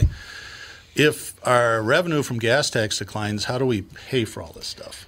Well, that is an issue, but it's probably an issue for twenty years from now. Yeah, and but so, it, we'll start see, feeling it, I think, in town. We will. Uh, at my prediction would be and that I will tell you this, the once older it becomes you get, a problem, ten year we'll doesn't it. Seem that far away. As a younger person, it seems like, oh, ten yeah, years. But the, the but the current gas tax debate is for, you know, the needs we have over the next twenty years. If electric cars take off and we're running short of revenue in the in the trunk highway fund because people aren't paying gas taxes, then we will figure out how to address that new world. But oh, they'll figure the out a way of raising taxes, trust me. Yeah, that's something that they were good at. By they, you mean like the Ryan? Government? Pointing to himself. They will find it. I will say this: I, I've had two electric cars in my life. I had the very first Tesla in the state of, one of the first in the country, as a matter of fact. Uh, loved it. Well, but, la dee da. But it did yeah. a thing called bricking. That if your battery somehow disconnected from the car or went dead, you could not move the car. So if I was yeah. on on ninety-four and my car stopped, my Tesla stopped. You couldn't push it. You couldn't tow it. Couldn't get it, out, right? Yeah, right. Were you stuck You're still it? Stuck in that car on nine ninety-four. Yeah, right. I'd still right. be there. They would have to fly a battery in, put it in the car, and then move it. So I said, well, I can't drive a car like that, so I sold that. And then Doug lined me up with an E L R, which I absolutely loved that car. That it was, was a, a plug-in hy- hybrid. A hybrid, yeah. Loved the car, but, but that didn't sell well either. Why didn't well, that sell well? I think that's a marketing issue with General Motors. They had the E L R was the Cadillac version of the Chevy Volt. Really good. The Chevy Great Volt car. I thought was a phenomenal vehicle in that it was electric powered, but it also had a gasoline engine in it. So when the mm-hmm. electric charge, which was good for about forty miles, went bad, you had another two or three hundred miles of range on electric power, and it was a decent car. It was. But because they called it the Volt and they never explained it properly, people thought it was an all-electric car. Right. And all the right. fears that people yeah. have about electric car, which they call range anxiety, and, and it's justifiable. Absolutely. Mm-hmm. Yeah, well, the Tesla went two twenty-five. I do remember that. Yeah. It'll go two hundred twenty-five miles uh, on the not charge. two hundred twenty-five miles per hour? Well, that too. Actually, those Teslas are really fast. They were really fast. Yeah. It felt like a Batmobile. Uh, yeah, it did. I just feel like you should, I, in, in my opinion, I went, I went, you know, the technology four years after everybody starts it. It's like, yeah, I don't yeah, I don't yeah. want this year's right, iPhone. I want last year's tried and true. As she says as she touches this year's iPhone. No, this is not this year's iPhone. Oh. You just got that. It's not. It's not this year's iPhone. Oh. That's the Pro. So, Ryan, what's going on here? Andy's getting married on Sunday, and the family's all at Twitter, and they've just been fighting with themselves all I week. I have not. I've not been fighting with anyone. You're not fighting? You're phenomenal. Fighting all the time. My life's true. Fighting for the marriages rights are such happy people. Occasions. But the same thing with the Tesla. I, you know, you wait a couple of years till they get the bugs yeah. worked yeah. out. No, they're getting better and better. And then you buy it. The range is getting better, and they're getting less expensive right. every year. That's mm-hmm. what's going on. Yeah, I some, loved it. I loved electric cars, both of them. I just loved them. But they just weren't functional at that yeah. time. Well, what was the first generation iPhone like, and what is it doing now, right? It's yeah. not, and it's not yeah. that long. It's not that long ago. It was two thousand six when the first one came out, and it feels like how could we not have that every bit a part of our yeah, life every day? Well, well, when you were a kid in Bemidji, it was Hello Central. Yeah, Murray Hill six four thousand. My grandmother had a party line. Did she? And really I remember see, that. Isn't that phenomenal? My, that's how I knew. I did too. I was born in Long Prairie, Minnesota. Okay. And my grandma had a party line. It was pick up the phone. It was like, "There's somebody already on your phone." Yeah, small town party line. That was a very a common thing line. In small town. Uh, it wasn't a really a party. I don't no, know. no, no, it was not no. a party.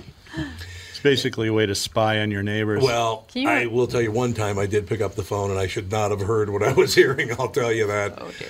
Because apparently they they used to do sex talk on phones back in those on days. On party like, lines? What? Really? I mean, think, yeah, oh, yeah, oh, absolutely. God. Was... Well, it's Long Prairie. You know? Is that even monogamous? I don't know. Yeah. Party line? Yeah. I don't know. Well, it was the seventies, right?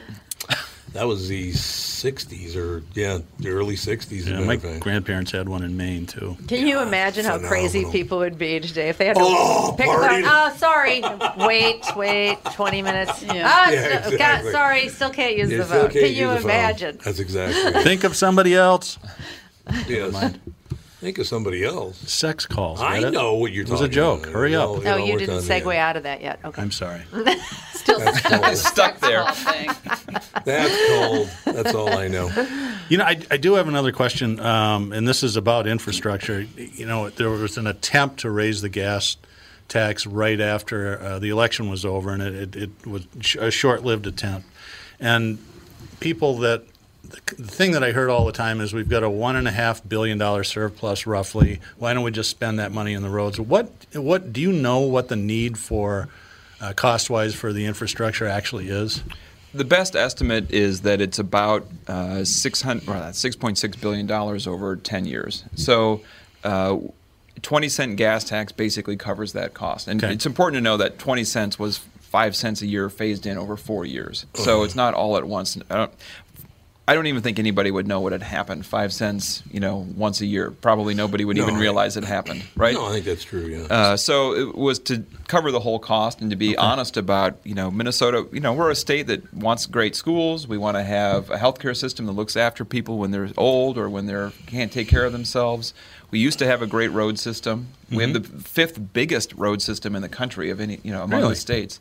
Really? And so it costs money to have a decent road system, and we pay for it through the gas tax. We don't have to have it, but if we want it, that's how we pay for so it. So how much of this stuff was labeled to build new roads? And I know it's just a general question. And then how much is to repair, you know, crumbling infrastructure, yeah, like I, bridges and stuff like that? I think a lot of it is just re- you know, maintaining what we have, taking care of bottlenecks. I don't think any of it is, you know, it's not like we're planning a new uh, freeway ring or something like that. It's just to kind of keep the system functioning and expanding for population growth. What did you yeah. say? I said rats. Rats. rats. rats. Catherine would like her own highway. I would like, yeah, I would like our highways God, to this be is much flying wider. By, Dougie. We've got to take a quick break, and we'll be right back with our final segment with uh, Ryan Winkler on Walser Automotive Group's Car Selling Secrets.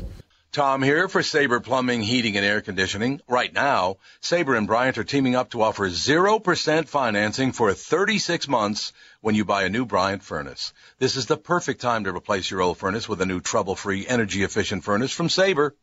And when you buy Bryant equipment, you're getting one of the most trusted names in the industry. This zero percent offer is available for a limited time. Call Sabre Plumbing, Heating, and Air Conditioning to find out more, and please tell them that Tom sent you. Sabre and Bryant, whatever it takes. Start the new year looking great and feel even better by losing twenty to forty pounds with help from my friends at Ultimate, powered by Nutrimost. It's Tom, and I'm thrilled to let you know that for a very limited time, you'll receive twenty to thirty percent off all programs with Ultimate's New Year's resolution sale. Do what I did and let Dan and Neil Sheehy and the staff at Ultimate help you change your relationship with food forever. With the help of Ultimate, I lost forty-one pounds and another forty-two pounds in each of my two forty-day programs. Debbie P. from Anoka lost thirty-one pounds in forty-three days. Cheryl S. of Webster lost thirty-six pounds in forty-three days. And Ron D. from Lakeville lost fifty-seven pounds in just forty-three days. Live your healthiest life starting today. Schedule an immediate consultation and receive twenty to thirty percent off all programs for a limited time. Call Ultimate, powered by Nutrimost, seven six three, three three three, seven three three seven. seven six three, three three three, seven three three seven. You know, Hibbing, Bemidji, what's the difference? Yeah, northern Minnesota. Northern Minnesota. Yeah, Iron Range versus not Iron Range. Yeah, yeah. That's true. That is very, very true. Yeah, but not bad. You know, you got you, you got Bob Dylan, you got Kevin uh, McHale. You got some pretty good people from that area up there. I'm not sure I quite belong in that category. Well, you know, come on. Well, yeah, Dylan was sort of an oddball. Like, I love Bob Dylan. Uh, to this day, I, ever since I was a, like a twelve-year-old, I thought, my God, this guy's smart. Hell of a guy. Yeah. It's true. Ryan Winkler in studio with us. It's it's pretty interesting just to sit down. I, you know, Ryan, I think, what's, particularly in Minnesota, the politicians in the state should spend more time doing interviews like this because... You should invite us more often. I invite. Oh, we're gonna, and they never ever. Show. We're gonna use this as the reason why people should come in. Okay. Look, the evil invited, Tom Bernard didn't kill him until the last segment. I've invited oh, Jacob Trott. Actually, I've endorsed two candidates in the last two races. They both won, and neither one of them ever talked to me again. I mean, there's some bizarre people in politics. You do have to admit that. uh, that's not a tough one. That's not a tough one. And the Minnesotans seem to really like. Bizarre politics. Yeah, well, it is. Present, I mean, company excluded, of course. No, it's like yeah, they don't like me that much. Let's have Jesse Ventura be the governor, and then oh, we'll elect Michelle God. Bachmann, and uh, then it's just. Do you hear what he told out. Darkness I mean, Dave? It's uh-uh. a crazy town. Jesse Ventura told Darkness Dave, "I'd like to talk to Tom again sometime if he ever apologizes." I'm like, apologize to you? Yeah, I don't think so. But you know, over the years, I, but I think it's very it'd be very good for the people, you know, for the people out, the voters out there, that to get to know all of you a lot better, because a lot of people in that arena seem very distant. They're not, it almost seems like they're not even part of the community. And I think that's a big mistake. I think to step up like you're doing today is a really good idea. I think a lot of us would like to be, but it doesn't it doesn't It's not obvious what the avenues for doing that are. Well, I've been inviting people on the K Q Morning Show for about thirty years. And so far, Tim Pawlenty and Norm Coleman, uh, Betsy Hodges has come on, and then never talked to me again. Uh, and then you got, well, Dean Phillips came on this show. And then, well, you know the Burnett family, Ryan Burnett? Yes. Well, yeah. Ryan and I are partners in some things. Okay. And he asked me if I would interview Dean Phillips because they've known, you know, the Phillips family mm-hmm. and the Burnett family have known.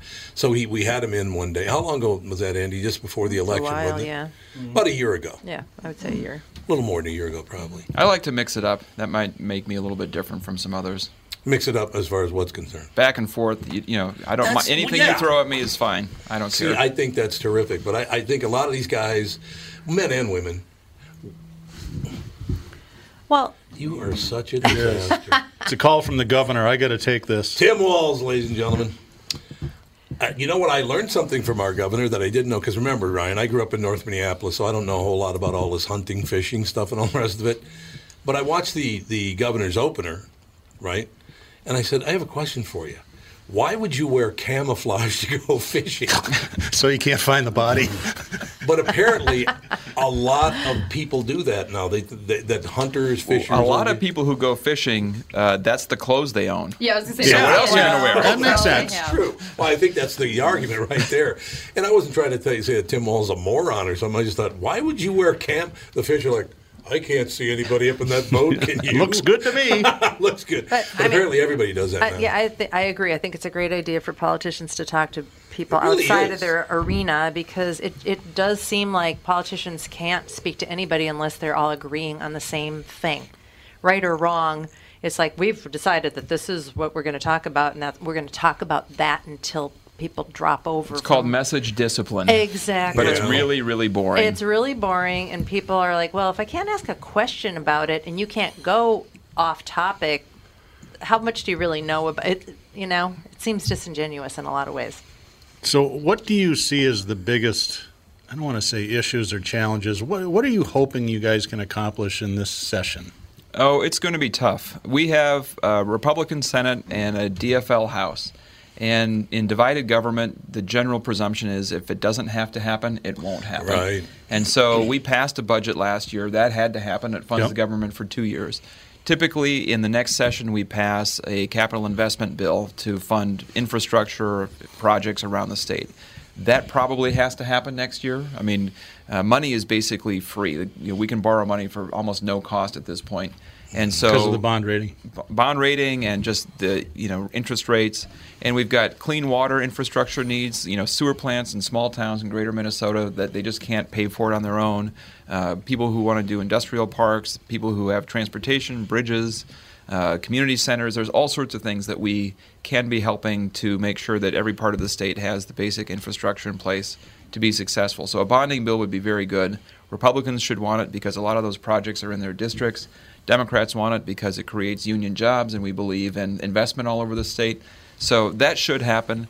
Beyond that, it's hard to know what will happen. Uh, it, it, really, the only way to do it is to build uh, support with a person on the opposite side of the aisle early and keep working the issue, exactly. working the issue. But they don't do that anymore. We do a lot of it, but it's yeah. just not the stuff that's very interesting. You know, it just doesn't make the headlines. Most of the bills that pass the Minnesota House and the Minnesota Senate pass with overwhelming bipartisan support.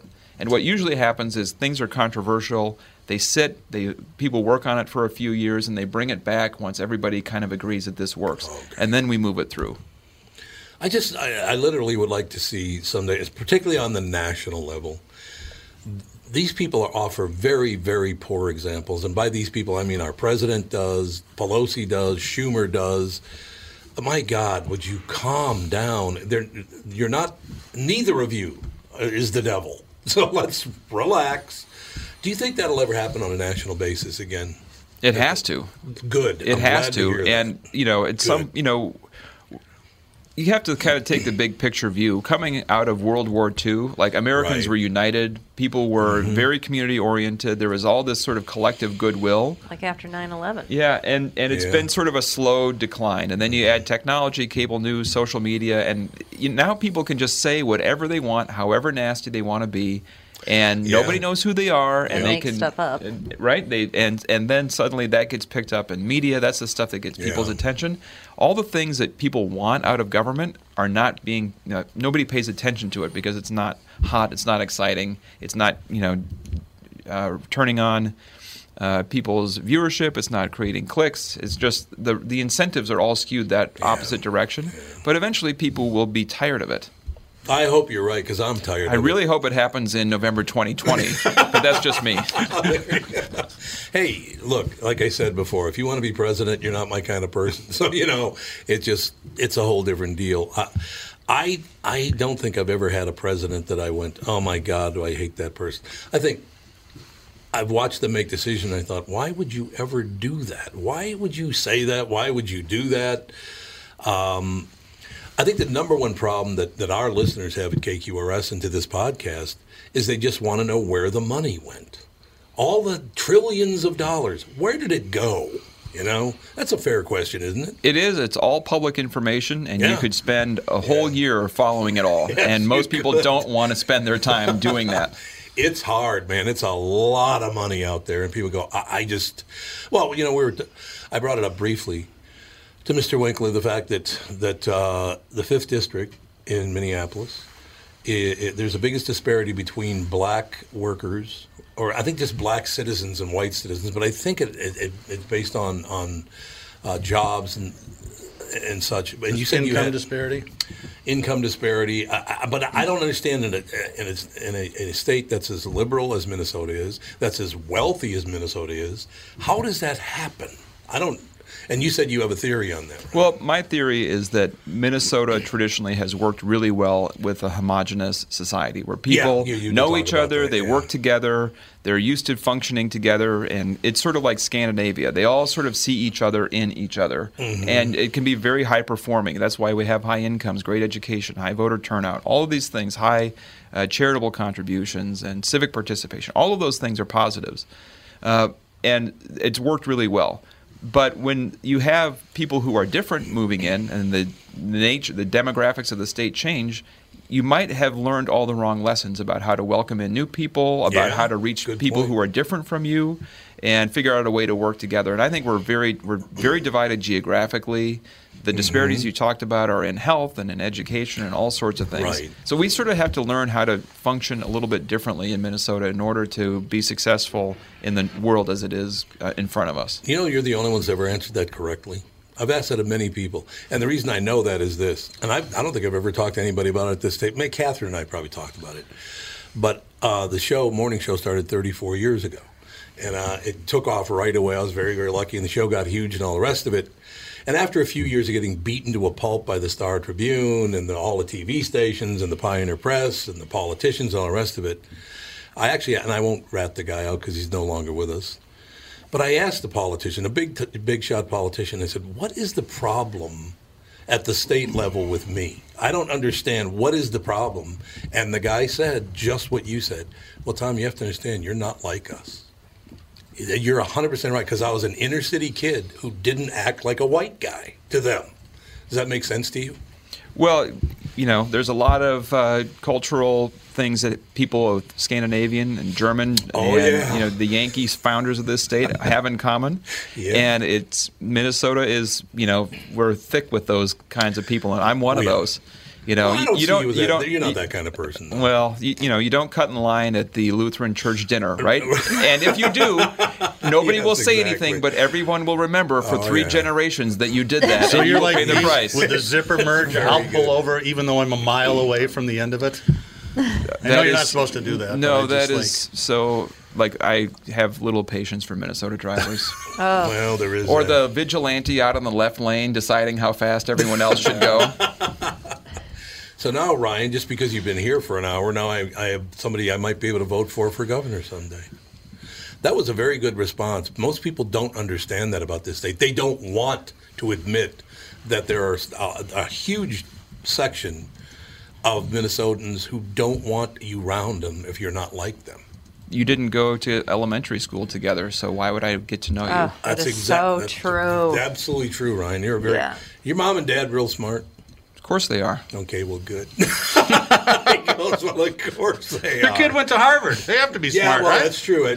I, yeah, but your dad went to Harvard. What happened to you? Thank you very much. Selling cars. Selling He's cars. got street smarts. That's right. I, I very, have other very, talents. I'm very happy I asked that question because I've never gotten over that. For thirty years, I went, what do you mean I'm not like you?